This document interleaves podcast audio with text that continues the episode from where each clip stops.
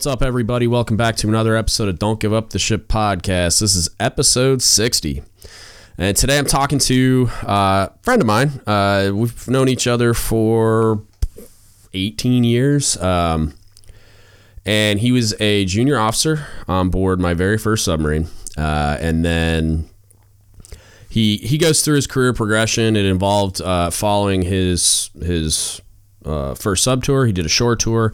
At the end of that, he did a year in Afghanistan, and then he got out of the Navy.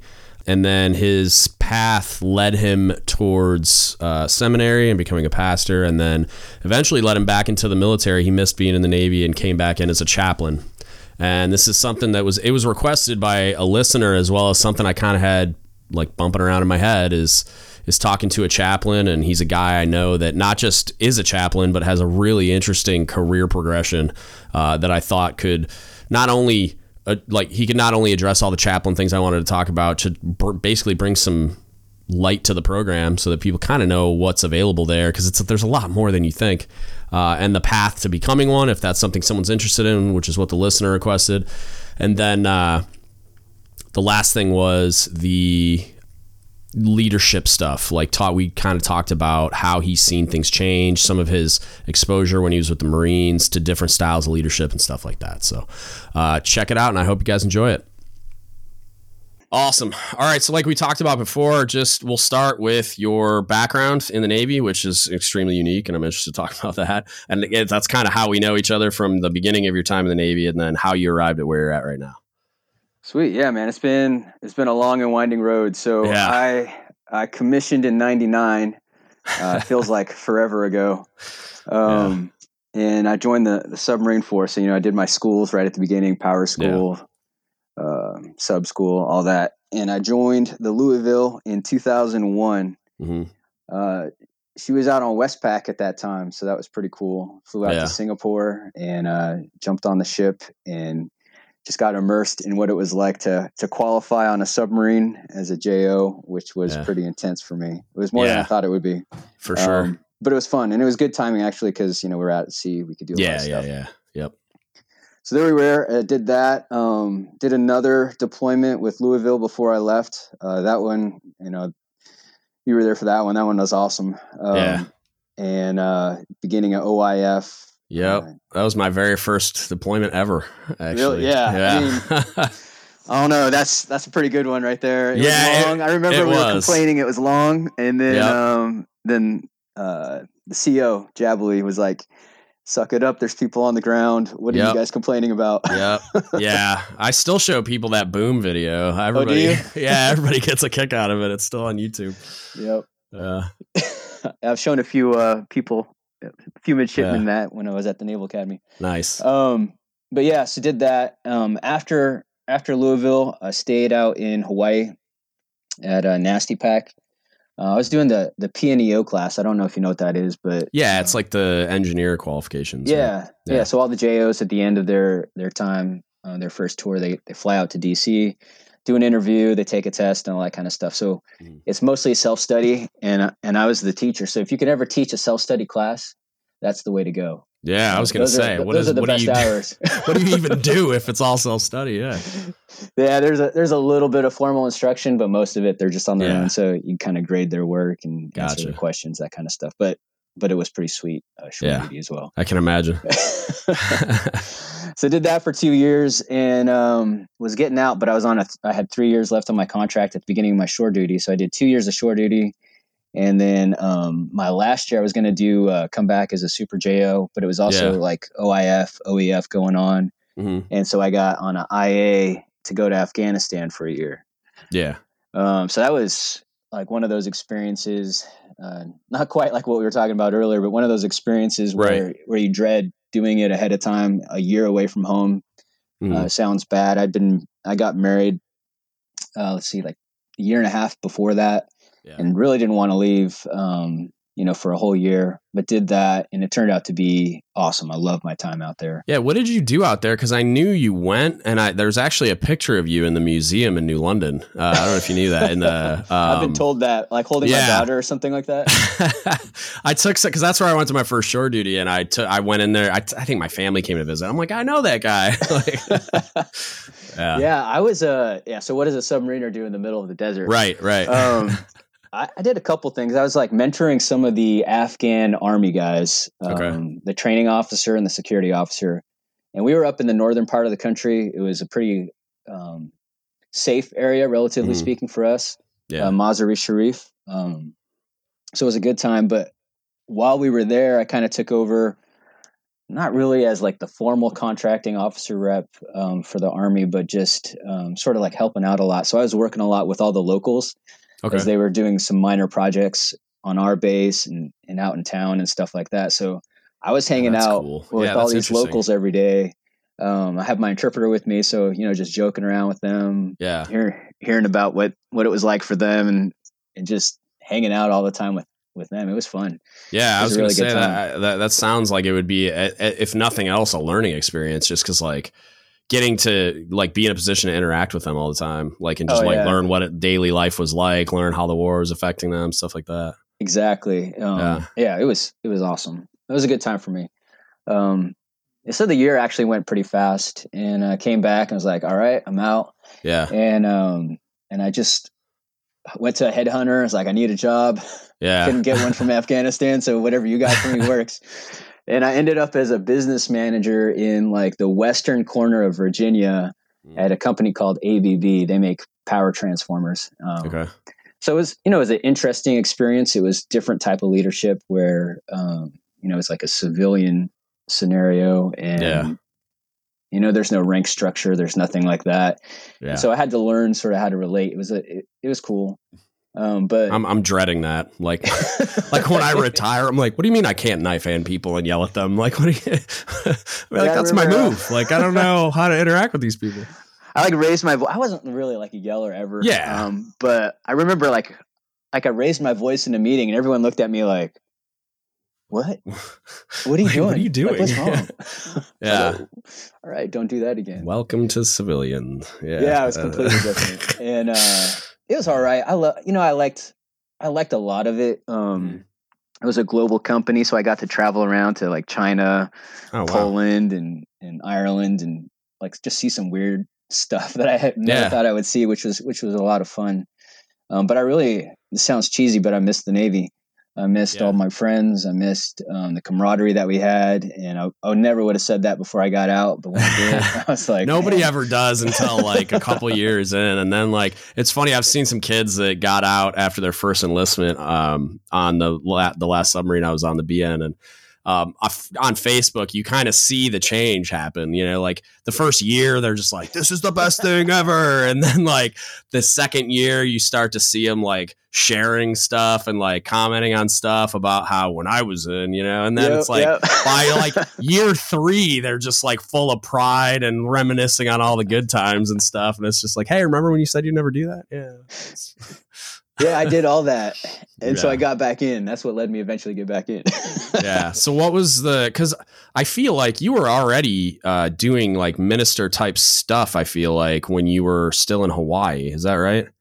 uh, not really. You were like you were like involved in your church I was involved in my church pretty heavily. Um, yeah. Okay. Yeah, it was pretty heavily, but you know, like honestly, I don't. I mean, I don't know how much like like I shared this with people at the time, but Mhm. my life was was pretty messed up at that time. Okay. Um, big time hypocrite, like teaching Sunday school on Sundays and um, like out drinking hard, going to strip clubs and stuff like that with the Oh, wardroom wow. on during the week um, or, and some of the weekends. And um, it was like during that that shore duty time, two years Mhm. there, where I started to reflect a lot on all that, and um, I was like, I can't, I can't be two people. I got to choose like one Mhm. direction or the other. So I chose like, hey, I'm going to go back to my faith. I'm going to go. That's that's the direction I want to go.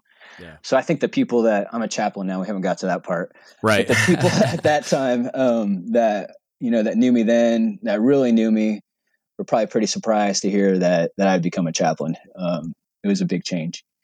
Yeah. Um, so I I guess what I was gonna where I was going with that was I was gonna ask is kind of what led you to because because you I didn't know that there was such a big gap. I thought you kind of transitioned from the Navy into like the ministry and then came back in the Navy as a chaplain. So like how did you what was the path from like uh separating from the military and then you you did some civilian jobs like what triggered you going to school and then coming back in as a because because did you were you uh and i don't correct my terminology but like yeah, because I know I know everybody calls it something different, but like you went to seminary, and I'm assuming were like I thought you finished, and then you were at a church for a while, and then you came in. Is that right? or am I just yeah. speculating? no, okay. you got it, and that's actually part of the that's part of the like process and um, Mhm. requirements to come in as a Okay. chaplain is to work for a little while.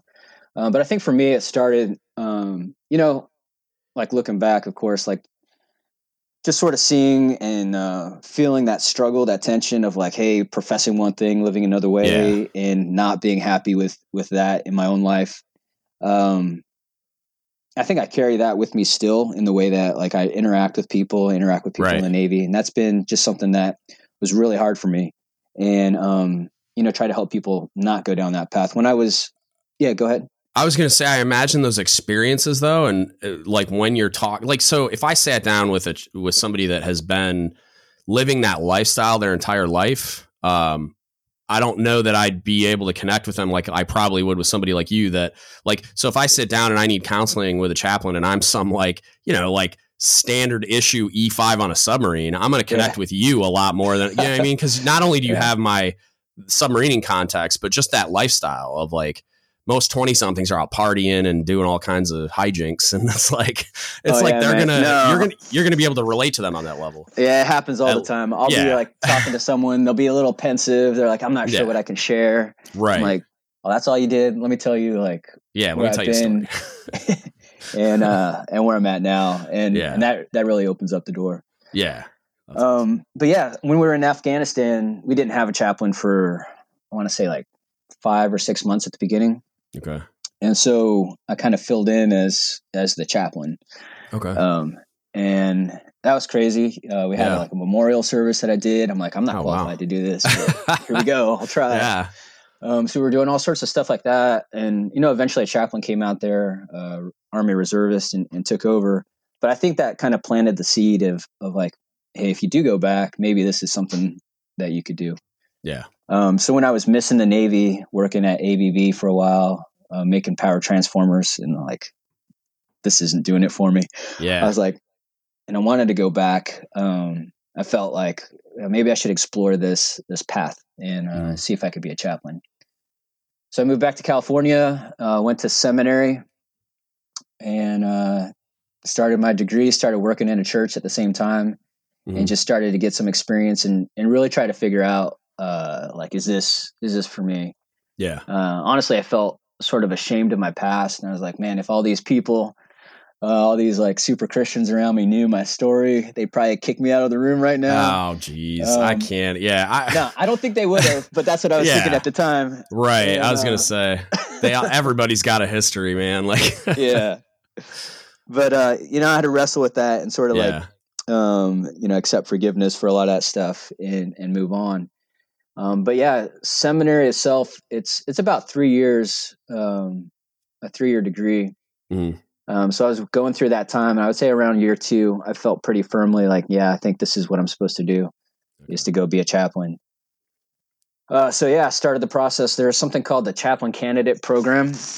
okay Uh, so while you're in seminary, you can kind of contact a, a recruiter and say, "Hey, uh, I'm working towards this goal of becoming a chaplain," and uh, they'll work with you uh, through that process, uh, get you some training every once in a while as it becomes available, Mhm. and uh, and just sort of like advise you and let you know, hey, like you need to get more experience before you apply, or, or you're kind of weak in this area or that area. And they kind of guide you through that process. So it's called like the ch- yeah chaplain candidate program. It's a Is pretty it- good good thing.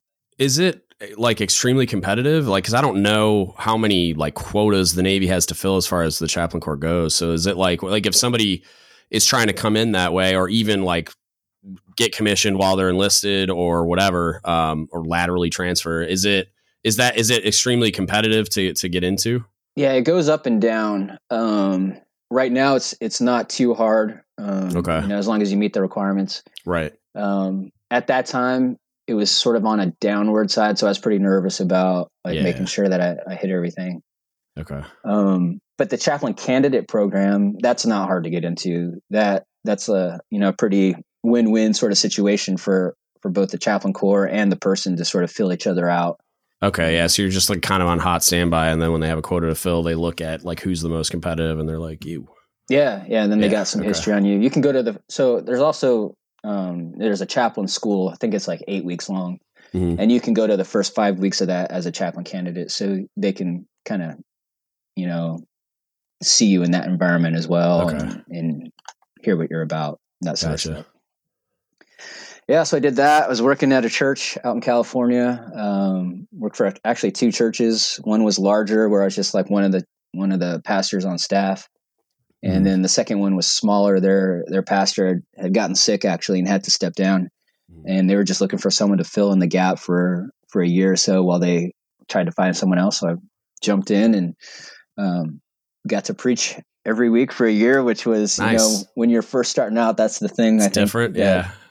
yeah, people get nervous about. Oh yeah, public speaking, man. Uh, yeah, Yeah. I was an A school instructor, and then uh, I was the SEL for the last year I was there, and so I was in front of you know 30 staff and 150 students multiple times a week, and then just it, it just instructing in front of like 30 students was like a little nerve wracking at the beginning, but then I was like standing in front of the students, and then I'd be speaking at graduations and stuff, and it was just like the other services on the base would come ask you to be a guest speaker, so it was it was nerve wracking. yeah, it's cool. But once you do it a little while, right? It Yeah, kinda, yep. kind of fits in. And Well, yeah. hey, luckily for me, and I say this a lot on the podcast. Luckily for me, in the student environment, I quickly realized that kind of the dynamic, like the way the students looked at me as a senior chief, that like they thought I was a superhero. So it's just like I, it became really easy because I, what am I? I don't have anything to be nervous about. I could like they, they don't. They think I can do no wrong, so it's kind of it, I wasn't being judged in the same way. But then I went to the senior enlisted academy and stood in front of like 400 senior chiefs, master chiefs, chiefs. Like that, I was probably the most nervous I've ever been. yeah, in like, public speaking. oh, they don't care anymore. yeah, the, well, those guys will judge me to no end and destroy me and make fun of me. So, yeah, it was. I was a lot more nervous for that. It was good though. It was a good experience. it's good times. I did that. Yeah, so I did that for a year, and then I came back in. Um, Mhm. 2000. So this is like 2014 now. Okay. Came back in as a chaplain and um, started off with the Marines. I don't know if if you knew this or if everyone knows this, but the Navy chaplains are chaplains for the Marines and the Coast Guard as well. Yeah. Okay. I didn't know about the Coast Guard. I was pretty sure that they were for the Marine Corps. Yeah. Um. So that's interesting. Yeah, so that was pretty cool. Um, Yeah. Started off with uh, First Marine Division and uh, First Recon Battalion. I did that for a year, and then I was with Second Battalion, Fifth Marines, which is an infantry battalion, and I was with them for about a year and a half. Um, and both of those experiences, uh, they were awesome. Uh, Well, yeah. What was that dynamic like? Where you come in and you're wearing like submarine dolphins, and they're like looking at you like, "Who is this dude?" like, did, did you have any like exactly. interesting conversations about like like how did you end up here?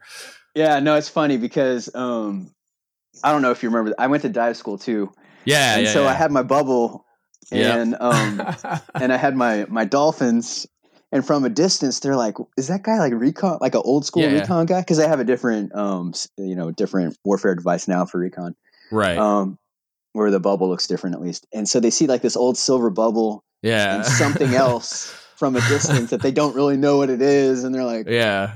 Who "Is is this recon?" What? Yeah. No, no, I'm not a recon no, guy. no, no, I'm not that cool. yeah. Um, but yeah, it opened up, especially with the the officers there.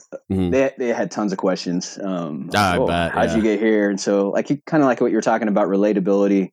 Yeah. Um, it was just like instant um, relatability, instant. yeah. You have like actual real life, like tactical experience in a community, like doing what the military does instead of, ju- you know what I mean? Like, I feel like there might be some young chaplains if they came straight in as a chaplain with no prior experience in the military that would have a hard time connecting with the Yeah. guys that they're there to take care of.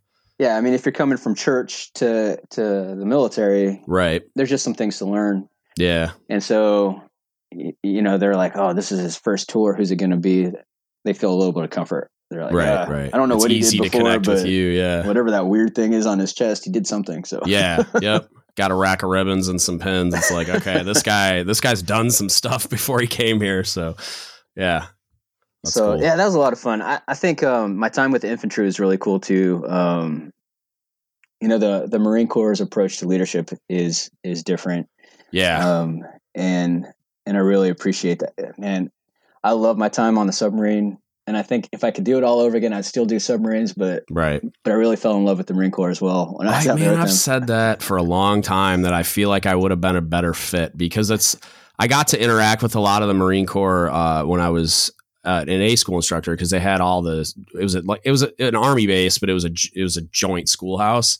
Yeah, So they had like the food service schoolhouse and a couple of other Marine Corps uh, things there. And we had a there was a master gunnery sergeant there that was the uh, senior listed for the food service school that went through the chief season in Iraq with uh, a corpsman put him through it when he made gunny.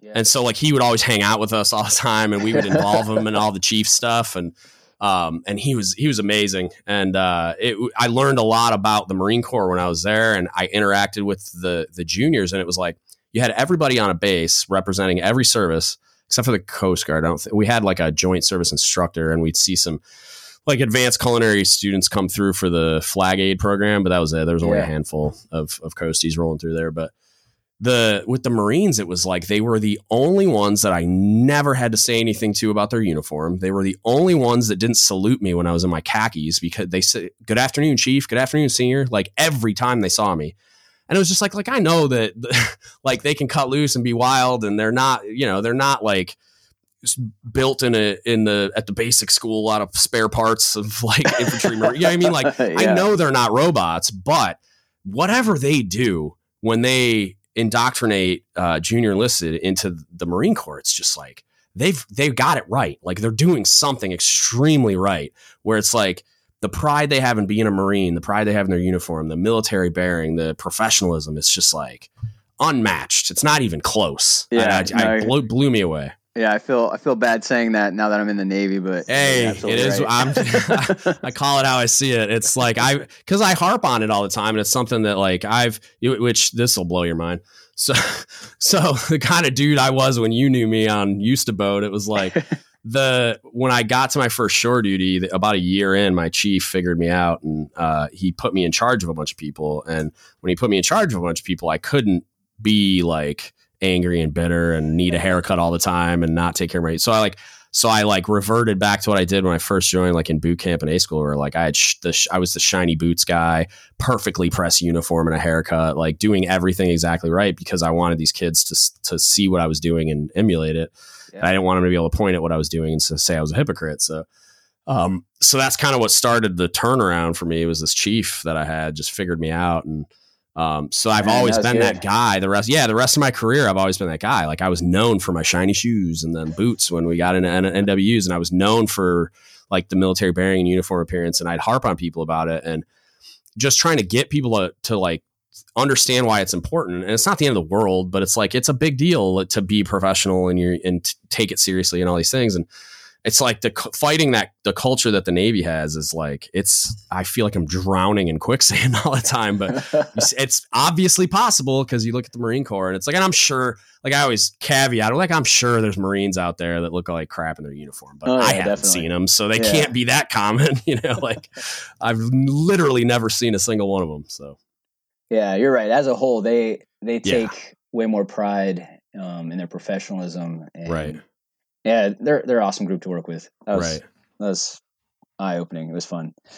Um, and yeah, I did that, and then I'm just finishing up a tour right now, um, sort of in between. But I, I was at the Naval Academy for three years, okay, uh, which was also really cool because that's like a melting pot of all these Yeah. different um, people, you know, that are coming together. All these different JOs, all these different senior enlisted Mhm. um, who are.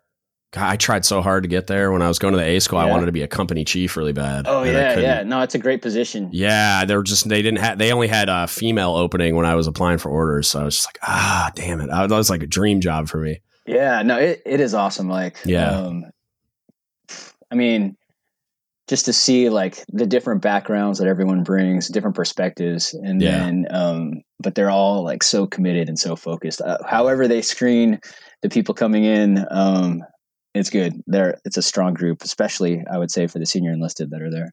Yeah, and you weren't uh you weren't like training midshipmen. You were just you were doing a chaplain role there. Yeah, so I was a Okay. chaplain. Uh, there's six battalions at the of midshipmen at the Naval Academy, and so Mm-hmm. I was uh, one of the battalion chaplains. And it's it's pretty cool setup. Our, uh, Yeah. our offices are actually in their dorm, Okay. Um, so we're just right there on the zero That's deck of their dorm, and and you know anytime they need to talk or want to talk, um, they can come by. ah, that's got to be fun. Also had the best collateral duty in the Navy. At least that's Yeah, what I what's that? it. And I was the uh, the football team chaplain. Oh, nice. Yeah, So, so of course fun. you have to be at all the games. Yeah, all the games, um, a lot of the That's funny. practices Oh yeah. in the locker room. Um, Yeah. Just getting to see kind of what goes into making a, a Division One team is pretty amazing as well. oh yeah, that's And incredible. that was fun. That was That'd good. be super cool. Um, but yeah, so just finishing that up, getting ready to to PCS. Already moved to my new location. Yeah, I saw the Um, Facebook pictures of the boxes and stuff. Where you yeah, yeah. The boxes are gone now, so that's good. Nice.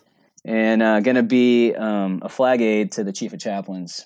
Oh, So nice. not a very uh, like direct chaplainy kind of role, but you know, Yeah. a lot of other people that are doing. God, you'll be so good at that because you're probably the same age as the chief of chaplain. All your No. experience in the military. I mean, I can't, I can't imagine that won't come in handy. Now, what is funny is that so everyone who's making 06 right now is the same age as me. They're like, yeah, I was gonna say, yeah, because I, I And, uh, the the other JO. I won't mention. I'll keep names out of it, but Yeah. the other JO that I mentioned. So I, I will talk about it later. But the other JO that helped me through submarine uh, dolphin qualifications, man, I saw him. He had completed a command tour like years ago, and I was like, Yeah. wow, I'm that old. like, I. I was like, holy crap. It's crazy. Yeah. It's crazy to like That's yeah, look around and see that um, even other like JOs who were just getting to the boat as I was leaving, they've already commanded. I'm like, what? Yeah, yeah. They let you command? Are you serious? 'Cause, uh, Yeah, there was there was a couple of them. Yeah, that I know. Yeah, I know a bunch of guys that were on that boat that did command tours. Yeah, Yeah. that's nuts. I actually ran into one of our. It might have been after you left, but one of our uh, old engineers is uh, a deputy at one of the squadrons that I deal with all the time. I met him. I met him, and he didn't recognize me. I'm like, yeah. And we were done having our conversation because it was about a a ship failed an inspection. It was really bad, and we Yeah. have a we had to have like a meeting about corrective actions and all that stuff. And we were done. I just, he was real cool. I shook his hand. I'm like, I don't know if you remember me, but, and I, once I told him, he's like, no way. Like he, you could see the like, holy crap. And like the recognition came. I'm like, oh yeah, you do kind of look like that cook from the boat. It's hilarious. but yeah, man. So it's been it's been a long and uh, weird path, but I've Yeah. seen like so much different things, different environments, different styles of leadership. It's been it's been cool. Um, yeah. That's crazy. I just love being we'll- a chaplain now. I was gonna say, yeah, we'll get to that. I'm gonna ask you about the, all the leadership stuff for sure, just because you have such a crazy, per- unique experience that I'm sure created a unique perspective. But um, how? So, I, I like I mentioned before, one of the reasons that this episode popped into my head was I had a kid, a kid reach out to me about chaplain corps stuff, and so I'm curious, like, like I, I know you have to go to seminary before you come in, and you kind of covered a little bit of the beginning phases of it, but like, how once you're once you're in and you're commissioned as a chaplain, like what's the standard kind of career path and like what does a chaplain actually do? Because like I all I know, like I mentioned before when we were talking, is like I can go talk to you if I'm having trouble and you guys randomly show up on the boat and ask me how I'm doing. And that's about the extent of my knowledge. So like I'm kind of curious like how you guys like uh once you're in, like what what's this the standard kind of if there is one, a standardish career path and then what do you guys actually do? yeah, so you know about the same that I knew when I was on, yeah. the, on the boat. Yeah. um, yeah, there. I wouldn't say there's a standard thing. So I mentioned Okay. before that you know we have um, you know we we're chaplains for the Marine Corps and the Navy. Uh, so basically, I, I mean I'm I'm still a lieutenant. we were joking around about that. Yeah, I was Uh, gonna was a lieutenant in you were uh, a lieutenant. 2003? Yeah. yeah, 2003. So Uh, you know I've been a You were a, lieutenant you were a lieutenant when I was a third class. uh, but as a lieutenant, you want to deploy and um, you want to be with the Marines for at least one tour, and you want to be with with the Navy for at least a tour. That's that's all. It's like, and then you'll have a third tour in there. It can be whatever you want. So okay. there is no real strict thing. They just try to get people to go to you know a variety of platforms and and hit a deployment at least. Okay. And how like how long are those tours? Do they split them where you do like a couple years with the Marines and then a couple years with the Navy? Yeah, so it could be. Um, it's it's kind of strange to me the way we do this. Um, Okay. But if it's an operational tour, it's it's a, usually like two or two and a half years. Okay. And if it's like a chapel duty or um, not operational in any way, it's usually three years. Hmm. Um, Okay. So I think that's probably backwards of what most Yeah. most Well, things would uh, yeah, a little, but I mean, you guys have kind of a unique job. So But yeah, it is unique, and um, you know, everybody actually most chapels that I know want to deploy. They want to go out and for sure. and do that, and Yeah. there's just not a lot of opportunities for it. Um, so I think that's why it's shorter that way is to try to give more people a chance to to go out and Yeah. stuff. That makes sense. Um, so yeah, that's what you do as a 03. Same thing as a 04. Try to deploy, try to be with the Marines once and the Navy once, Mhm. and then after that, move into different supervisory roles. And uh, it's just a pretty small community, Yeah. um, so there's not there's not a lot of like standard pathways after that. Right. Right. What so what's a like if you're in a deployable unit, like what's a day in the life? Yeah. So a day in the life for me, and most chaplains that I know kind of take the same approach, Mhm. um, is just get out wherever the people are. Like if it's with the Marines and they're shooting on a range, you go to the range and uh, we can't shoot, we're not combatants, but you watch Right. and you spend time with them. Or if they're doing a hike, uh, you hike with them. They're they're spending a few nights in the field, you do that. So Okay. I would always go out and try to find like the harshest sort of option available and do that one uh, just to let them know that I'm there for them. Um, Yeah. And that I don't like see myself as, you know, exempt or better than them in any way. right. And um, those are like those random showing ups that you probably have experienced at different times. And, Yep. and when I'm doing that, I'm just letting people like see me and, Yeah. and hear me talk a little bit. I'll, I'll just hang out with people and that's it. Just small talk and, and move on and kind of just let them know who I am so that if something pops up and they need to talk to a chaplain, they don't feel like it's a stranger. They don't feel like it's Right. someone they have no idea who that person is or, or, or anything about them. Um, they know a little bit about me and they might feel a little more comfortable. Right. And it's like an approachability thing. Like I think one of the most valuable things I learned as a chief was to I kept getting told I wasn't approachable, which I know is shocking to the world at large, but uh, I I'm a passionate dude and sometimes that comes across as aggressive or like I'm yelling air quotes even though I'm not, you know? Yeah. And so I had to kind of go out of my way. Like I would just walk around the submarine and go sit down and kind of like go to the torpedo room and just like coke and joke with the guys down there. Yeah, Like, exactly. Same thing. when I yeah, when I'm the duty chief, you know, like just go joke around with the watchstanders and hang out for a little while so that they know it's like if you got a problem, some kind of an issue, something comes up, it's like come come find me. I will fix it. I will take care of you. It's not like like yes, I am that passionate dude that can can get a little hyped up about some stuff, but if you come to me with a problem, I'm gonna help you. Like it's never it's about you and it's about me helping you and I want you to know that I'm that resource. And so like I feel like that's a super valuable leadership principle is just like just spending that time like just walk around the ship when you have time which i know like on a lot of operational units for guys like me it's like there's not a lot of that bandwidth out there Yeah. but like when i had a saturday duty day or when we were at sea and you know i'm off going on a sunday and it's just like yeah i go walk around and talk to guys and joke around and stuff or i'm doing my zone inspection i'll just hang out in the space for a little while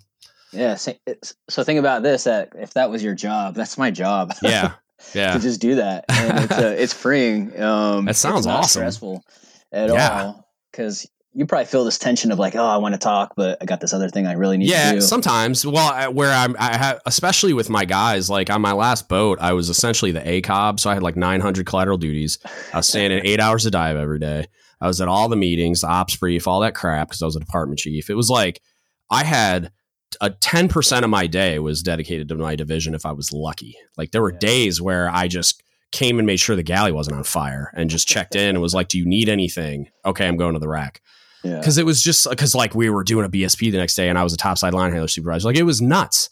yeah. And I kept telling my COB, I'm like, bro, can I get like two weeks off the watch bill just to like catch up on paperwork audits and like do my actual primary duty that I'm being paid for? Can I like, I just need a minute, like even or put a kick out on the watch bill for once in our lives, like something. because I had a, I, I always felt that pressure to like my division was first. I felt like a bad chief because I was just like so overwhelmed with all this other crap, and it was just like I Yeah. was like I made the mistake of being productive yeah. and yeah, and being reliable, and so it was like I had to go do all these other things, and they of course everything else is more important than the galley as long as there's hot food on the steam line. So. Yeah, until there's a problem, everything's good, right? Yep, yep. Everything's fine. No one cares about any of my admin or inventories or any of that crap. All they care about is that there's hamsters on the serving line. So I got, I was, I was extremely, extremely lucky with the second class that I had. Uh, he just actually just made first, which I was really, really happy about. But yeah, he was, oh God, he put it on his back, man. Like I, I could not have succeeded without that kid. So Oh, I that's talk cool. about him. I tell you, I talk about him a lot. I got extremely, extremely lucky. Yeah, man. That, that's cool. I mean, that's what I do. So uh, that'll be a, a normal day. Um, kind of spend maybe, you know, like half the day doing that. We do have our Mhm. own little bit of paperwork, so I'll you know, do a little bit of that. Um, and the other half of the day, and then just meet with people who have you know set up an appointment or whatever. Yeah, I was gonna I was gonna ask about that too. Like, what if any? Like, I mean, I I gotta imagine there's some, but like the what kind of training do you guys go through for the counseling part of it? Because that's kind of like operational chief on the boat. Like, uh, that's what the chaplain is to me. Like, I I'm like, we got we got mental health, we've got fleet family support counselors, and we've got the chaplain, and those are my Yeah. resources. Um, and so if I'm using you guys as a tool, it's like that's kind of the one where I hey schedule an appointment with chaps. Like I I've done it. I got d- cheated on and got a divorce. Like probably, I mean, it's been over a decade now, but I was a hot mess, and so I went and talked to the chaplain, and then I scheduled some other counselings just to like have an impartial person talk to me. But um, and it, it, it helped. So I was, I'm just curious, like, what kind of training you guys get, and kind of how does that, without getting into anybody's any details, obviously, like how does that work? Yeah. So some of the training is is standardized. Um, Mhm. So that chaplain school training, or yeah, chaplain school pipeline, or whatever that I was talking about, that's eight Yeah. weeks long. Um, they they take a portion of that to to talk about some of the unique things. I would say to to the military. Mhm. Um, they focus a lot on uh, kind of like suicide intervention Yeah. um, that sort of counseling. Um, but beyond that, most of it is just whatever you do in seminary. Okay. And, and that could vary a lot. Like some people, when they go through seminary, they will have an emphasis on counseling. I was yeah, I was going to ask is there is there an emphasis on it in the curriculum? Yeah, it so it totally depends on Okay. on whatever you've chosen. Uh, for me, I mine was more in pastoral care, so a lot of that would overlap. Yeah. But really, like straight up counseling classes, I only had one. Oh, wow. Um, so that's probably the lowest that you would That- get. Everyone's that's at least crazy to me because I feel like Yeah. that.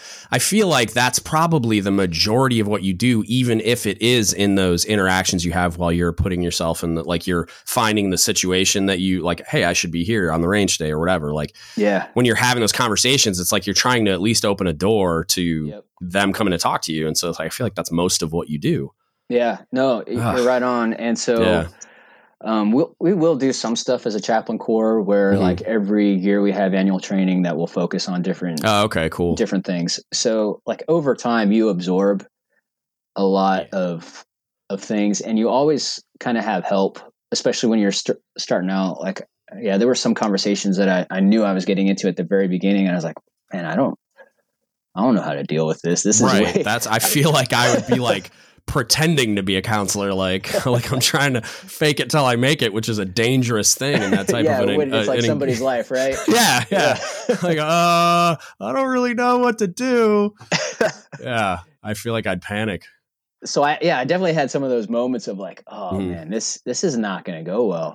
right Um, so I had people I could reach out to and sort of Okay. like um, help me out beforehand and say, hey, I, yeah, think about these things. But you'd be surprised. Like I do a lot, a lot of counseling, and Yeah. um, it doesn't take that long to to get comfortable with it and to really Okay. understand how to help people out.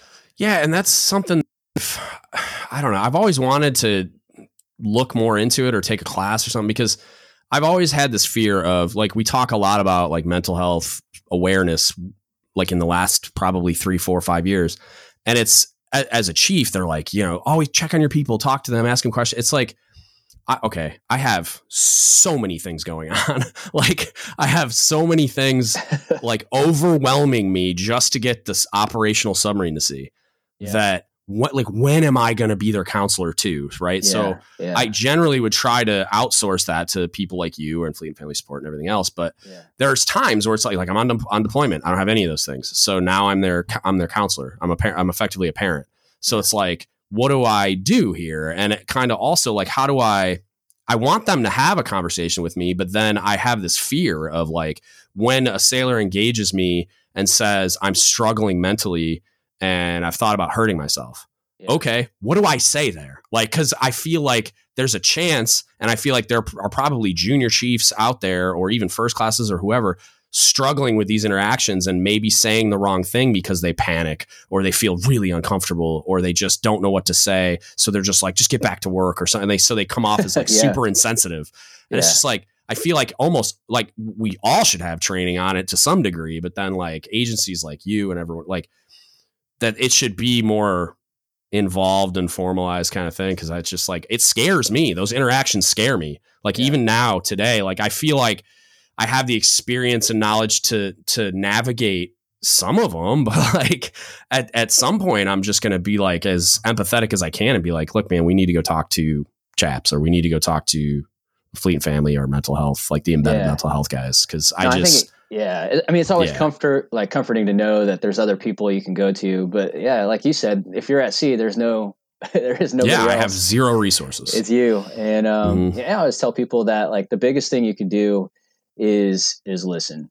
And usually, when we're listening, we're not really listening, right? We're we're thinking about the next thing we're going to say. We're thinking yeah. about our response. Yep. um, but if you just like slow down and listen to somebody, and they know that you're actually like they know if you're really doing that or not. Yeah, they can they, tell. They hear that you're listening. It it helps more than you realize. Okay. And um, just help people like kind of unpack what they're thinking and feeling, and it's an uncomfortable conversation talking about suicide, talking about thoughts of killing themselves. Right. But just sort of like letting them talk freely about it, and uh, and just listening. And when you hear something that is kind of a reason to live, you know, mention it at the end and say, you, you mentioned that, you know, you were thinking about your kids in this, like how are, yeah, like, tell me more about them, you know, yeah. and just try to get them like refocused on, on their reasons for living. If they're talking to you about it, uh, their mind isn't made up that they want to do it. They're struggling right. with it. And so right. they want, they want to hear, they want some help.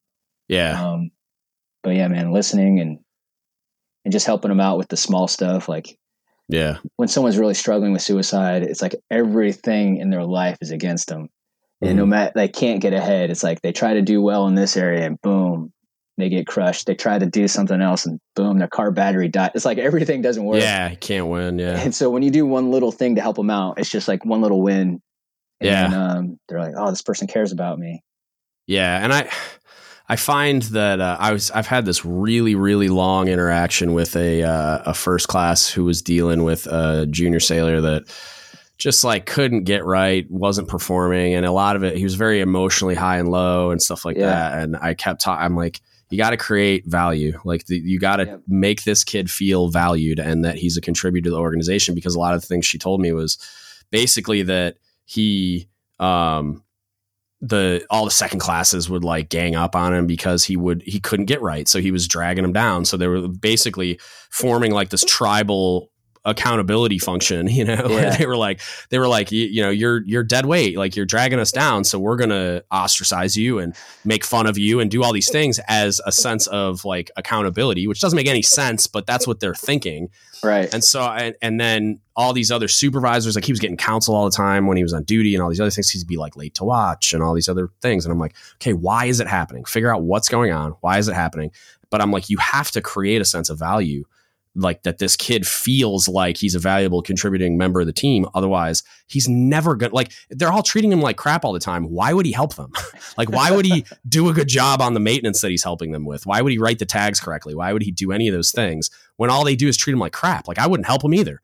Yeah. So I'm like, you got you got to fix that. You got to get them all to rally around this kid and get behind him and push. But then you also need to find out like why all that stuff's going on and everything else. But yeah, it's yeah, I man, I that stuff always it, it always makes me nervous because I'm always worried I'm going to say the wrong thing. And I, it's weird because then historically I feel like I've done pretty all right, but yeah, uh, yeah, it's just one of those, especially when you get into the mental health struggles and somebody that's contemplating hurting themselves. It's just like I, I feel out of my depth, uh, like uh, almost like I need to have some kind of formal training to be able to feel prepared. Maybe I'm well, just yeah, I mean, no, even me, like as a chaplain, like I'm pretty upfront with the people I'm talking to. I'm like, hey, I'm not a mental health provider. I'm just another dude talking to you, and I'm yeah. just going to help you out. And I keep it pretty conversational, right? And um, they, you know, a lot of people like that because they're they're there's a stigma, right, of getting help, like what it's going to do to your career, right? And um, so I just try to just be a normal person and talk to them. Well, and you guys have, uh, and correct me if I'm wrong. I, am This is coming from COB Qual meeting I had a, yeah. a, probably a year ago, but uh, you guys have a um, what is, what is it called? Where you guys can't, yeah, the yeah. the confident, and it's like it's pretty much bulletproof if I'm not mistaken, right? Yeah, not pretty much. It is. Uh, there's yeah. nothing. There is nothing that anyone can share that that we can, you know, talk, take to the command or or take to yeah. medical or anything. So they could be, you know, actively um, you know, wanting to kill themselves. And if they don't want that information shared, we've got to come up with another creative way of not sharing the information and still taking care of them. Um, right. Um, but we can't we can't share that information, and it's really cool because, you know, a lot of people, if something's going wrong in their life, it's usually not the only thing. There could be right. other stuff that's mixed in with it: underage drinking, drugs, um, breaking some sort of rule, whatever it is, and so they don't want to get help because then they're afraid, like, oh, get in trouble. this other yeah. stuff is going to come out. I'm going to get yeah, blasted. Yeah, um, so they can talk to a chaplain, and yeah, um, none of that other stuff matters. It's well, like, hey, let's just focus on the thing. Yeah, that's a really great point because I I talked. My friend Amber is a she was a GM two uh, that worked for me at the A school as a she was a, like a general billet instructor in NMTI. So she separated and went to school to be a social worker. And one of the things, it's like a passion project for her, is she spends times with veterans trying to uh, upgrade their discharge for when, so like say a sailor is having substance abuse issues, gets popped on a test and gets separated with a like a bad conduct discharge. When you sit down and talk to them, you find out the reason why they had a substance abuse problem was they were sexually assaulted on the ship yeah. or whatever like whatever that historical context is. And so she basically gets them uh, documentation statements letters all the stuff together and submits a package with them to like upgrade their discharge and stuff. And i feel like it she's dealing with the result of more sailors not having that conversation with a person that like yeah. when you talk to a chaplain there is zero fear that any of that is going to make it back to anybody ever like that's exactly. and it's bulletproof right. and legal. Like you can't yeah. make you talk about any of the like the CO can't show up at Chaps' office and say, "Tell me about what they talked to you about." You just be like, "No." and that's, yeah, that, that. that, was my line. Actually, I would always tell people like, "I'm not on a secret spy mission for the battalion commander." Um, but I do put everything on confidential chaps on my Twitter feed. So no. and, uh, That's funny. But yeah, a lot of people come in and they're like, "So if I've got this friend, and if they were to come in here yeah, and say yeah. this, would you, you can, have to do anything? I'm like, no, no man. It's just you can just tell your me. friend and me. yeah. Yep.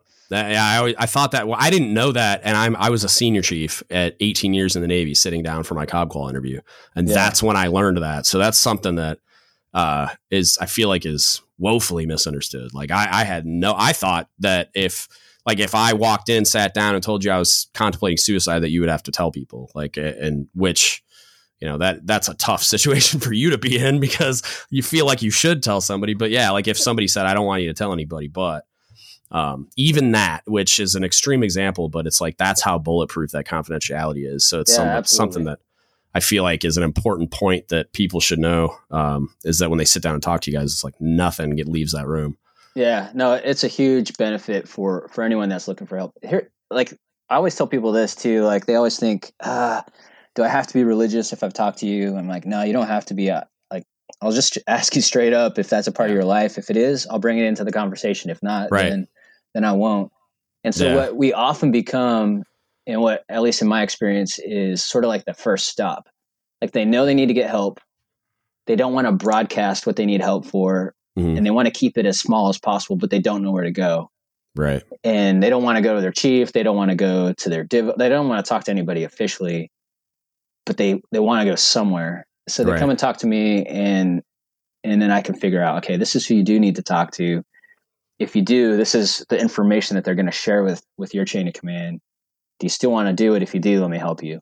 Yeah. Um, and so I find that a lot of times, especially with these heavier issues, um, there's a lot of like handoffs of getting them to the right person in a way Yeah. that doesn't like tell the whole command what's going on. Yeah, and it's I was gonna say it's almost like a soft opening too, where it's like they can get their foot in the door and f- feel it out and f- decide whether or not they want to go. Because it's like kind of like once you go to mental health, you're at mental health. Like if they diagnose you with something and decide you needed to be removed from the ship or removed from duty and whatever, like it that you're, it's a point of no return already. But Yeah. it, yeah, it, it's like a soft opening to like I can I can have the conversation at least and feel it out and decide where I want to. Because that's a cons- I get a, so much like feedback, and then I like I I I monitor a lot of like groups and chats and stuff about Yeah. mental health stuff, and it's just like a lot of it is just like, well, they're gonna take my clearance, and I'll never be able to do my job again, and I won't be able to be operational, and like all this, I'll, it'll affect me and my ability to promote. And it's like if you're considering hurting yourself, none of those things should be concerns, but Yeah.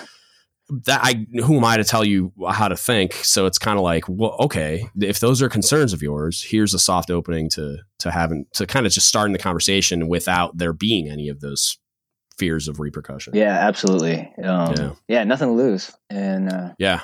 yeah. That's it's awesome. It's an awesome Yeah. resource. So that's a yeah, that's a big part of the job. Um, that's probably what we do time wise the most. That's what people associate, I think, with chaplains the most is is that type of counseling. Yeah. Is Um, there any we do other like weird stuff that you guys do that like you would never guess a chaplain does? Uh, it's not really weird stuff, but you know, um, we do other things obviously. So Yeah. I'm Christian, so if there's a Christian service, I'll lead it. Yeah. Um, if there are people on the ship who are not Christian and um, they're looking for something else, then I'll do what I can to facilitate like a time and a space for them to do those things. Um, so we're providing for our own and facilitating for others. We talk about, and then like the last sort of like piece of that is just advising the command um, on what is going on. So I, you know, I don't share specifics Right. with commanding can- officers, but if like everybody is complaining about something um, Yeah. or a person or something's going on that just doesn't feel right, um, I have a I have like access to the, the CO, the XO, the COB, whatever. Yeah. Anyone that needs to know, um, I can give them sort of enough uh, to to try to make a difference, a positive. yeah. Like positive point them in the direction of a problem Yeah. in general kind of thing. Um, so we give them that kind of advice, and if there's like a religious accommodation kind of request or something like that, we'll give them advice. And then depending on the CO, a lot of times they may, you know, they may not see the value of religion or chaplains personally. And so those COs are usually like cordial and nice and respectful and let us do our thing and they do their Mhm. thing. Um, but others, um, you know, others ask us our opinions on different different decisions that they're making. Um, a lot of the soft decisions about like, should I let this dude go on leave or not, or like what's going on, and Yeah. um, th- they'll ask us what our opinion is on those things. Interesting. Okay. So that's yeah, that's kind of like the stuff that we do. Um, and uh, yeah, there no no two days have been alike. Um, I was gonna say that's kind of what it sounds like. yeah, no two days are like, and there's no. I tell people this as a as a submarine officer. I was like, shore duty was cake. Um, Yeah. Sea duty was impossible almost. Yeah. you know that, those were the Yeah. extremes. Being a chaplain is like right down the middle. Like Yeah. when we're on shore, but there's people always have problems whether or not you're deployed or you're not, right. and um, there's always something going on in people's lives. So you kind of just sort of like maintain this steady flow. It doesn't matter if you're operational, not operational. Um, it's it's never as as stressful as it was as a as a JO on a submarine. For real, yeah. Standing off the deck in place that cannot be named. Yeah, Yeah, it, it was. It's never that kind of stress. It's a different Right. sort of stress, and it's more constant. So Yeah. um, yeah, like steady. Yeah, yeah. It's, makes it's pretty steady. It's pretty predictable, um, but pretty awesome too. Just to be in a position to, you know, not have to worry so much about some of that other stuff and just focus on the people. gotcha. So I kind of want to shift gears a little bit because yeah. I, I, I, I'm interested to, especially now that you've had so much time from like away from the submarine community and like the where you were a line officer, you were in charge of people, and you were a divo and all those things that you did, and then you did the shore tour. It's like the interactions that you and I'm sure you had have had interactions since with chiefs and NCOs in the Marine Corps and all that other stuff, but yeah, kind of some comparisons to like what it's then and now, kind of, and like just so some of your lessons that you've kind of taken as you've as you've moved on from the submarine community and and kind of the differences between then and now as far as like I, I talk a lot and I, I, guess I better loop back around here and explain is like I talk a lot about what um, at least I perceive to be and I a lot of people seem to agree with me and there's been a ton of like visibility on it lately as far as uh, there being like a divide between junior enlisted and everyone else. Like and it really it's the chiefs mess and everyone else. Sorry I, I phrased that wrong. So like I initially thought it was a divide between junior enlisted and the Chiefs mess as far as just like a lack of trust and faith in our ability to take care of them and lead them, and that we were in fact like pursuing their best interests all the time. And then what I discovered when I started talking about it was it was like it was the Chiefs mess and everyone. Like I had a bunch of officers reach out too and just be like, no, it's not just them. Like we have issues too, where the wardroom's trying to interact with Chiefs mess and um, there a lot of trust issues, a lot of like they seem to be out to take care of themselves and all these other things. And so I, have talked about it a ton, and I'm curious to know like what your interactions were like back then, and how you viewed the Chiefs mess back then, and maybe how you do now, and how that's changed and evolved. Not just because the Chiefs mess and the Navy has, has changed and evolved, but all of these experiences and, and yeah. you obviously maturing as a as a leader have yeah. affected that. So it's it's actually a lot easier for me to think back to what it was like then. Um, and what it was like then was awesome. Uh, like I remember showing up and it was those those chiefs. Like I want to share all their names, but yeah, they they kept me out of trouble. They taught me. they, I mean, they were just as instrumental in in teaching me about how to be a divo as as any of the department heads. Did you um, see it that way while it was happening? Do you think, or is it more of like a retros like in retrospect, you see that that's what they were doing? I, I saw it as it was happening. Okay. Um, yeah, I appreciated it then. Um, and yeah, there was just no question in my mind okay. that, especially like with all the nuclear stuff, like I, yeah, I only could sure. scratch the surface of what what was going on. And not only did they know that, but they knew the people, they knew the culture. Being I was just brand new, and I think it would be pretty arrogant to show up and think that right um, that I would know anything compared to them. Um, so it was really easy for me uh, to trust them and to to learn from them. I think like as I look at other JOs and myself, reflect back on my time, you you learn pretty quickly. So I felt like when I showed up, I was clueless, and when I left, I knew a lot about at least that particular sub, and I knew a lot about the people. I knew a lot about how things worked, and my like impression of the Chiefs mess didn't really go down over that time. Hmm. Uh, there were okay. a few. Um, yeah, there always maybe, is. Even in one of them. yeah, I was. So I went to a special project submarine, which I'm sure you're familiar with, and uh-huh um, it was like the super chiefs mess. Like it was oh, really? all second tour LCPOs and senior chiefs. And yeah, that would be cool. There was a handful of us that made chief while we were there, and I was one of them. And so it was like it was like Chiefs Academy. I mean, I had a, a cob that was a third tour cob and had been a CMC, and then we just had all this experience and. Um, yeah, I mean, even there, there was a couple of knuckleheads, you know what I mean? So like, but it was like, it, there weren't many and they got, they got put in check really, really quickly. But um, but yeah, there's always a couple knuckleheads. yeah. So there's always some of those, but for the most part, um, man, I love those guys and and couldn't have done my job without them. Um, Nasty Pack didn't really have a chief. Um, when I went to when I went on that IA, there was a group of us that went. We had a few chiefs that went with us, mm-hmm. and um, that was a, like a completely different dynamic. Though there were no junior right. enlisted with us. Okay. Um, so it was just them and us, and I mean they were they were awesome at what they did, and loved having them around, and they could just like make stuff happen. yeah. Yeah, um, even we're like the dudes in, the prison that can just get stuff and you don't know why or how and you don't want to know. And yeah, I was that's like, just this is what we need. I know you got to do some stuff to do it. Yeah. Can you I don't want to know. Just get it here by this time. Okay, roger that. Especially Um, with so me that- being a supply guy. Yeah. Yeah, yeah, I'm sure. I've done, I've compromised my integrity. If you, nah, I'm just kidding. but but that's what it was like then and um so i have like really high um memories like really good memories of Mhm. of almost all the interactions i had with with chiefs back then.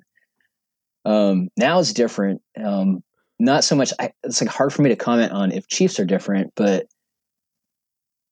i'm a i'm a chaplain and i know they they act differently around me than they do around everyone else because i hear about how they treat like some of their people Right, and that's Um, the that's what's been terrifying for me is like I get a ton of stories relayed to me via Reddit or email or Facebook Messenger or whatever, and if ten percent of them are true, yeah like it's terrifying to me that this is the state of the Chiefs mess, and so that's the kind. And I'm sure you hear a lot of those types of stories. Yeah.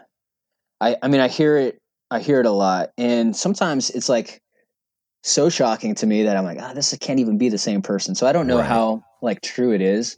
Mhm. Um, but like you, I'm like, yeah, even if just a major or like a minority of these stories are true, then and, and I'm assuming there are, you know, when there's Yeah. enough smoke, there's a fire there, right?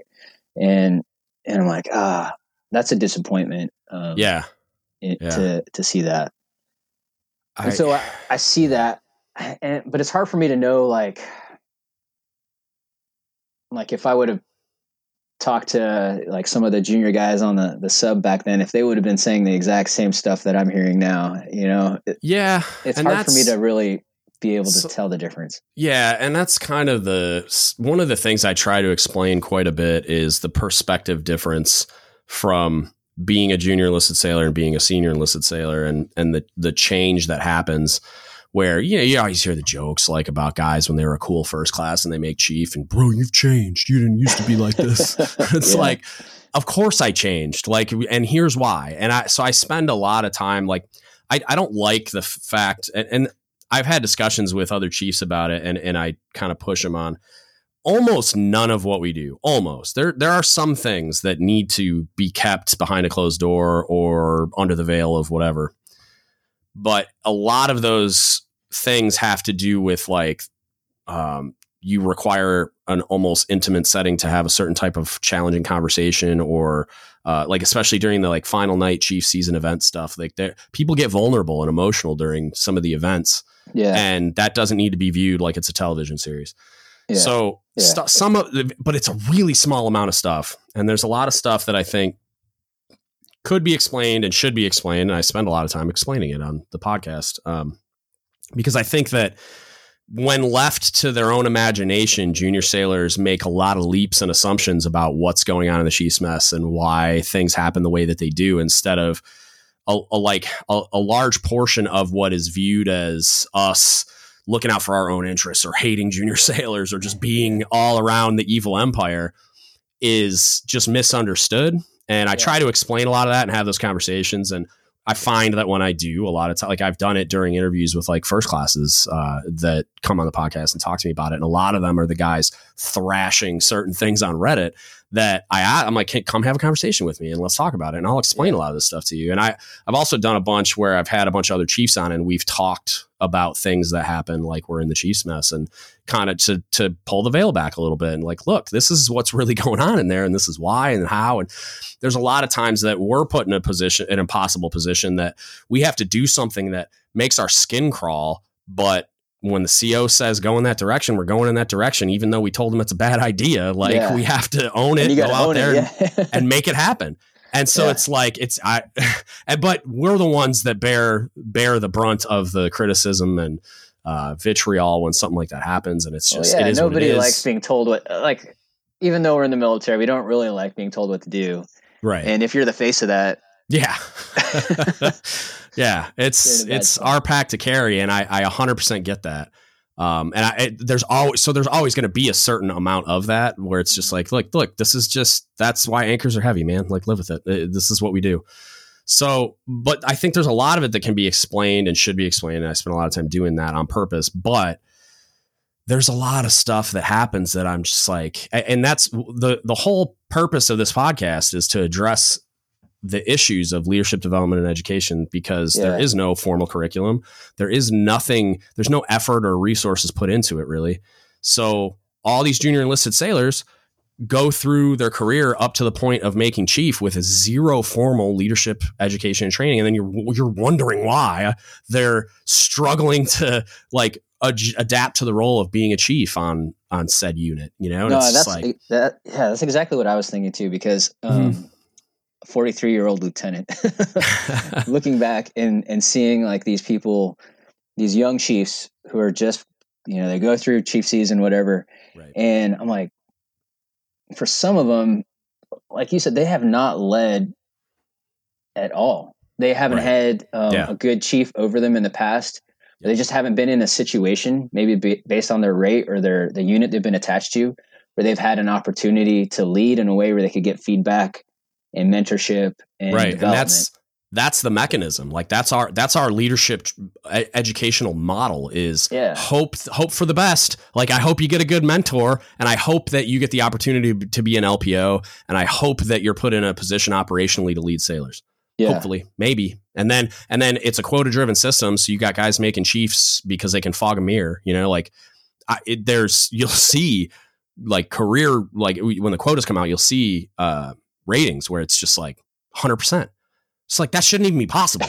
like that, yeah. sh- that shouldn't even be real. But it's yeah. a quote driven system. They need to plug a, somebody wearing anchors into spot X, and there's a hundred of those, and there's a hundred eligible. We're making all of them, uh, or there's eighty exactly. eligible, and we're making all of them. And it's like that should not be possible. And and I mean, just being honest, right? Like to be a good sailor, you could be like the best sailor in the world. That doesn't right. mean you're going to be a good chief. Hundred percent. And yeah, I and I have made a case for, the, the people yeah, that are in that situation. yeah, well, but also, so there's that.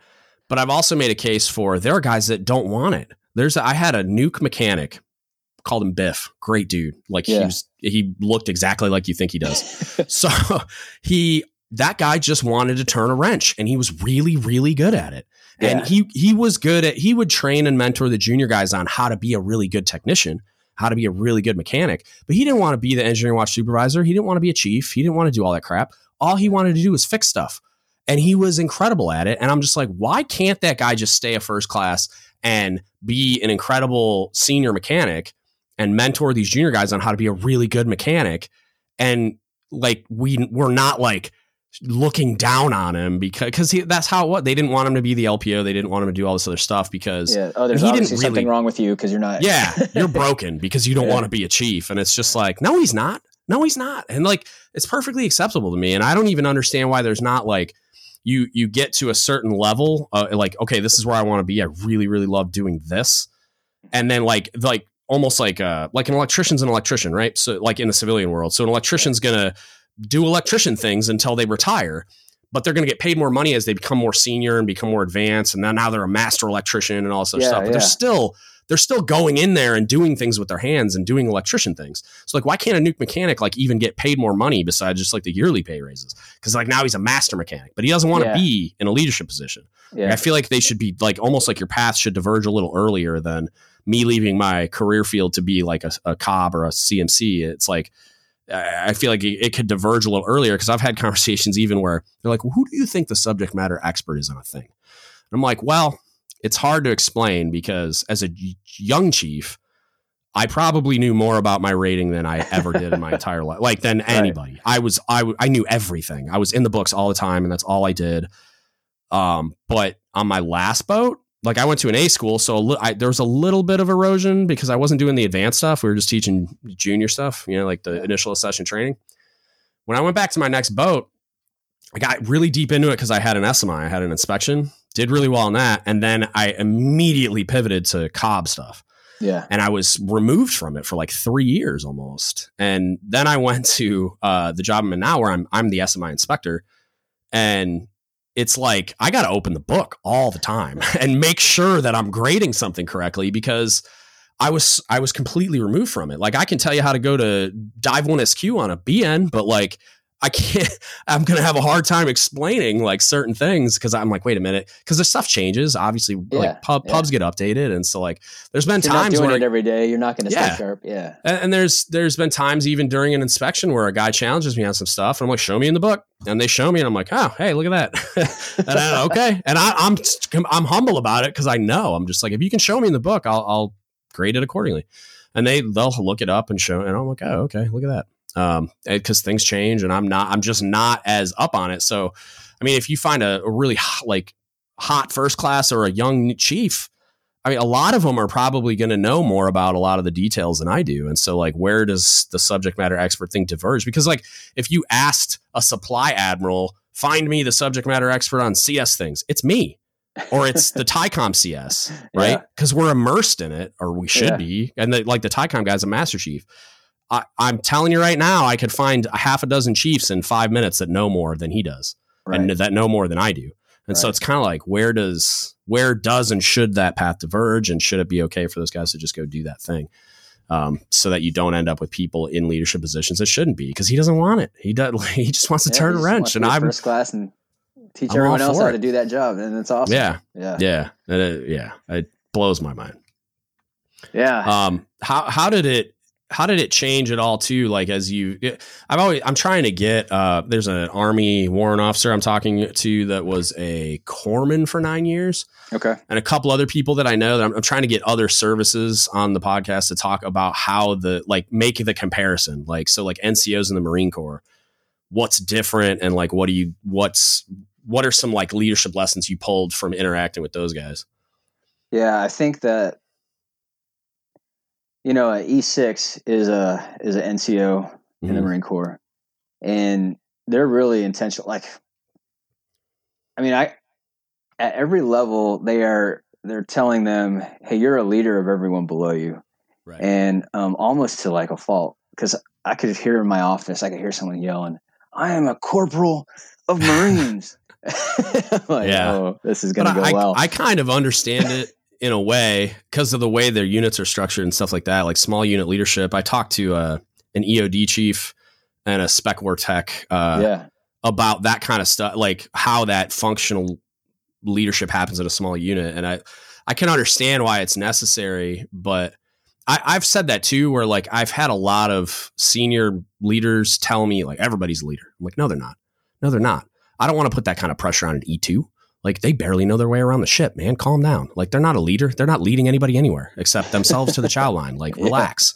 So like don't like it's like you're putting this undue pressure on the sailor to like be a leader of sailors and it's like that's a huge responsibility that oh by the way we're not doing anything formally to prepare them for yeah, so it's like it's almost like you're handicapping them from the very beginning and like by telling them they're a leader and it's like i don't i wouldn't have as much of a problem with it like you were saying if they spent more time preparing them which it seems like all the other services do and i don't i've never experienced it so i don't know how robust it is but i know they have like a, a PMK or like a, some kind of requirement before they promote to do some kind of uh, education. Like the Air Force has its own freaking community college. Yeah. Uh, Army's got NCO academies all over the place. So Yeah, same thing Um, with the Marine Corps. That they'll okay. have a class for like pretty much every every pay grade they go up.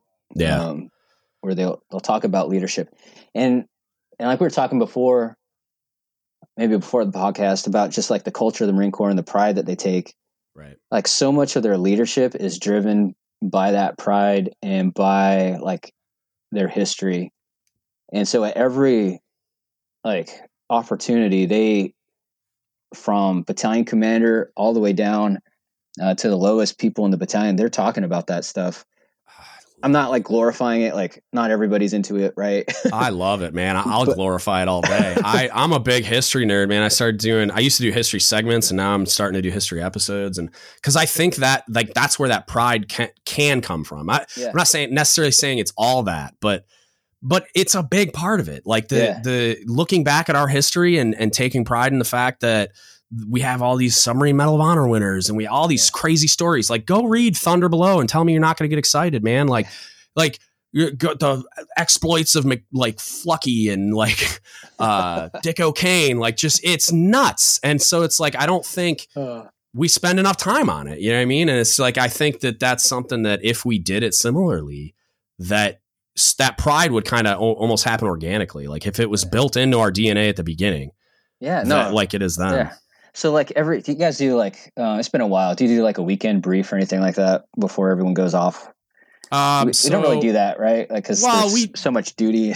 yeah, we kind of uh, we would do all hands quarters on the pier, kind of thing, like every Friday, and they'd be don't drink and drive or hit your yeah. wife, kind of thing. So, like, yeah, exactly. So the Marines do that too, and mm-hmm. um, I remember going to the first few of those with battalion commander stands up there, and um, like the first one, um, tells like you know on this date 50 years ago and he like goes into oh, whatever awesome. happens and then everyone's just like you know like every eye is locked on him. He's like hey what yeah. happened marine? What happened on this day? And then yeah. of course they know and then yeah. everyone's like hoorah yeah, yeah that's awesome so there was like stuff like that. There was um this other time i remember the battalion commander's like three pounds or whatever it was it, like whatever uh, weight the resistance is on the trigger of their their m4 mm-hmm that's all it takes. But da, da, da, da, da, and he goes off on this this speech, and I'm like, dude, I feel like I'm in a movie, and like I want to yeah, be.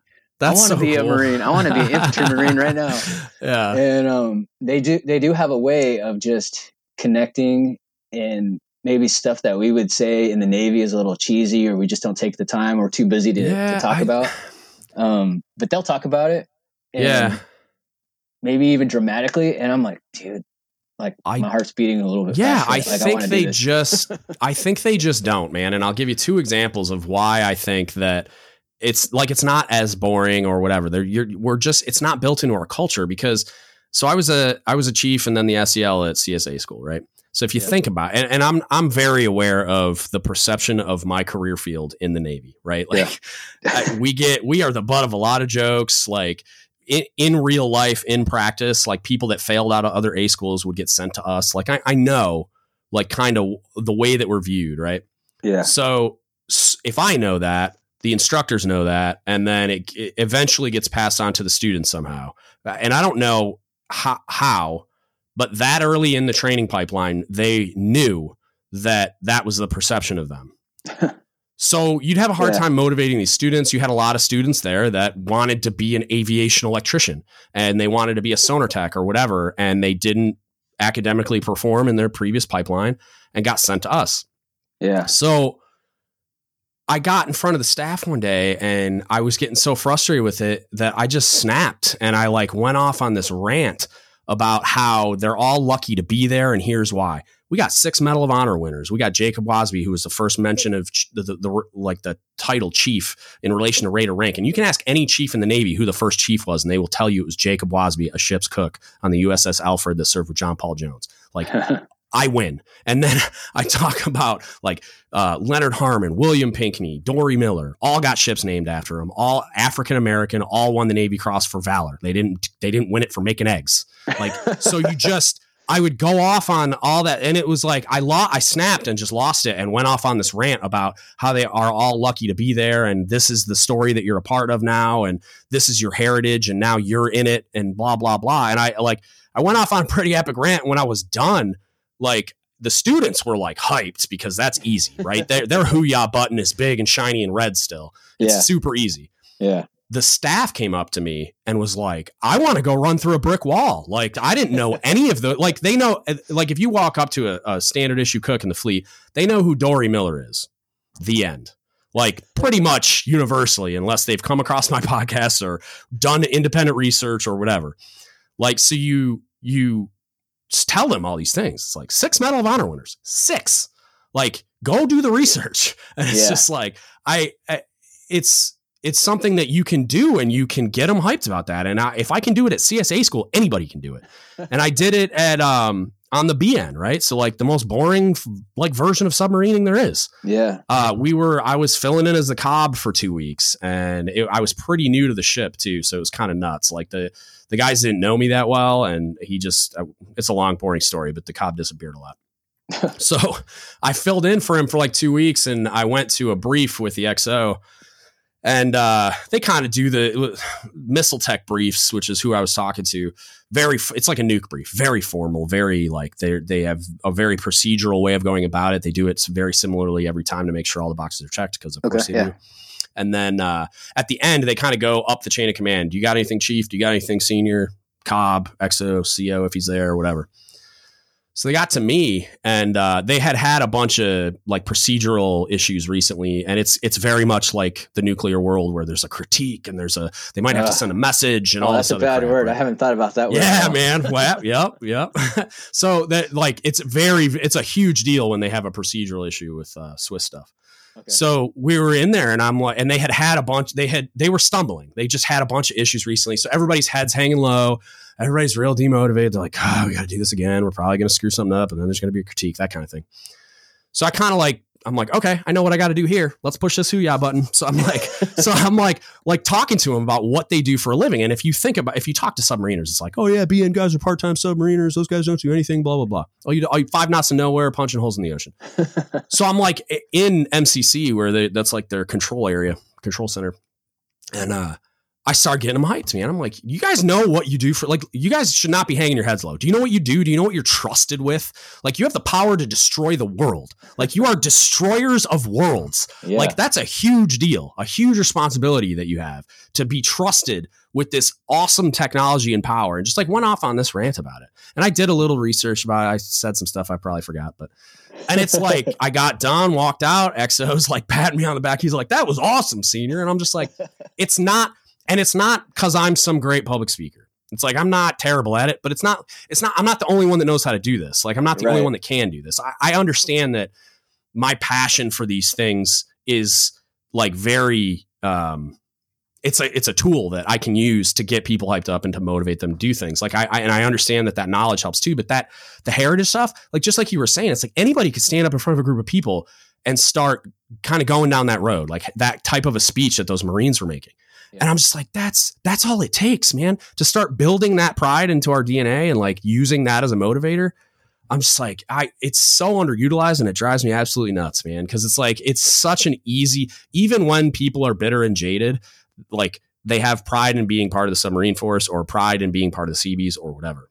yeah. And so like that hoo-yah button might be a little smaller, might be a little like dusty and hard to find, but I'm telling you right now, the easiest path to it is through exactly what you described.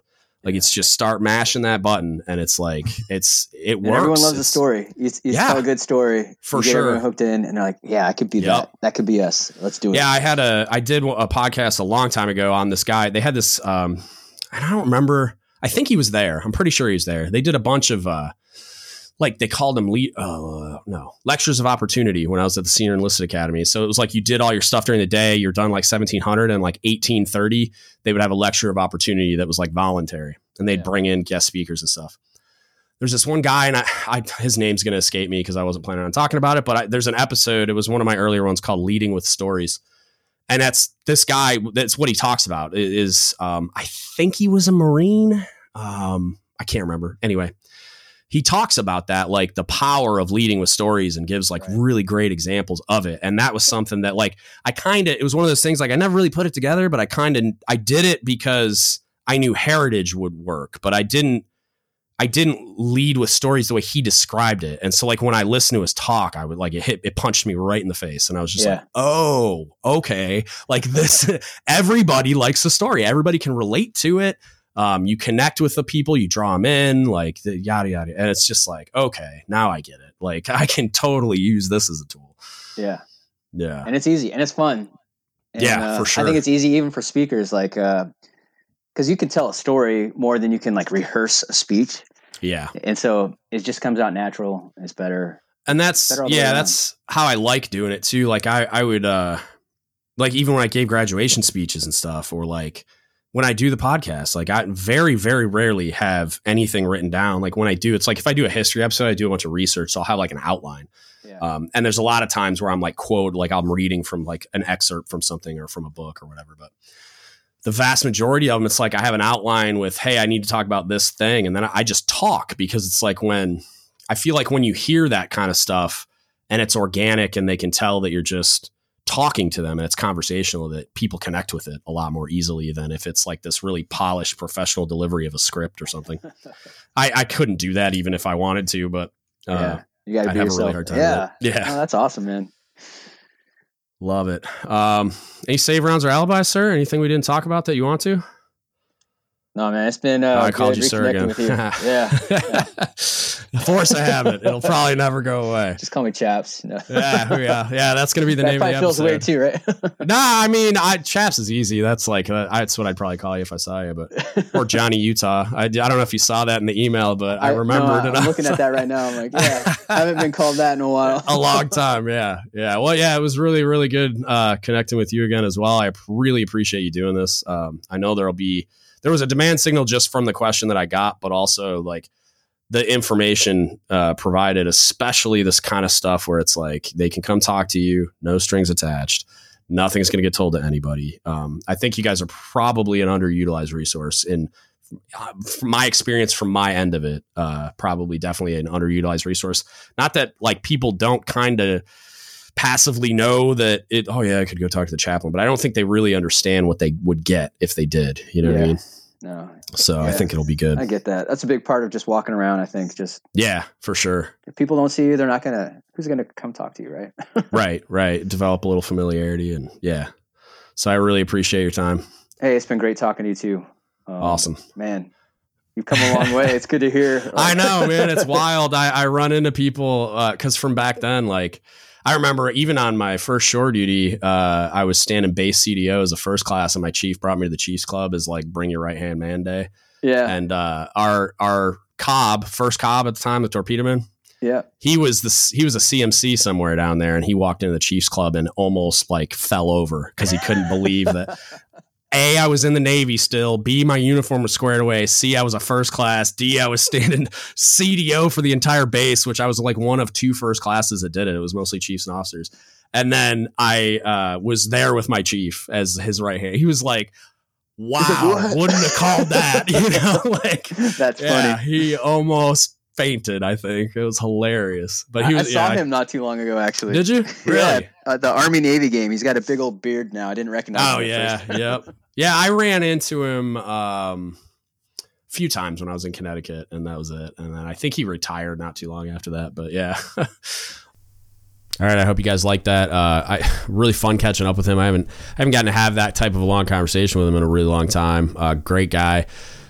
I mentioned it. Um, we were discussing, we talked before the podcast. So I'm not sure if it, it made it into the episode or not, but we talked about he's one of the two junior officers on board my first submarine that were directly responsible for me qualifying in submarines. And what I mean by that is I went through some some pretty rough. uh, I went through a rough patch in my first year, um, and him and another lieutenant were the two that recognized there was something there and kind of dragged me kicking and screaming through the last part of my submarine quals because I kind of like threw my hands up because I was really frustrated with leadership and, and, my interactions with them and just kind of felt like I couldn't do anything right. So what's the point of doing anything at all? And I was just like, nah, I'm not doing it. This is stupid. You guys are mean to me and treat me like crap no matter what. And so I kind of gave up a little bit. But uh, he's he's one of the two guys that dragged me kicking and screaming through that. So I just wanted to say thank you again. Uh, I mean, I, we we talked about it, but it, that's it was pretty pretty incredible that um, those guys did that, and I don't know that they recognize what they did for me back then. So uh, thank you, I appreciate it. And uh, if you guys need anything from us or have any questions, comments, concerns, not only uh, hit us up, but uh, Chaps' email is in the show notes, so check that out. Uh, or you can hit us up, don't give up the ship podcast at gmail.com. You can Facebook message us, don't give up the ship podcast, or you can hit us up on Instagram or Reddit at DGUTS Podcast or just DGUTS Podcast for both the sub and to DM me. Uh, reach out if you got questions, comments, concerns about anything. Uh, and I highly, highly encourage all of you to leverage the resource that is your chaplain. Um, really pretty awesome, and I've used them more than once in my life. And then I've gotten some training from them uh, when I was doing my cob quals, and it's it's a great great resource. Help us out, like, share, subscribe, comment, review, all the things on all the platforms for podcasts and social media. It helps us out to get the word to the people that need it. Uh, and that's it. That's what I got for you today. Thank you so much for listening, and don't give up the ship.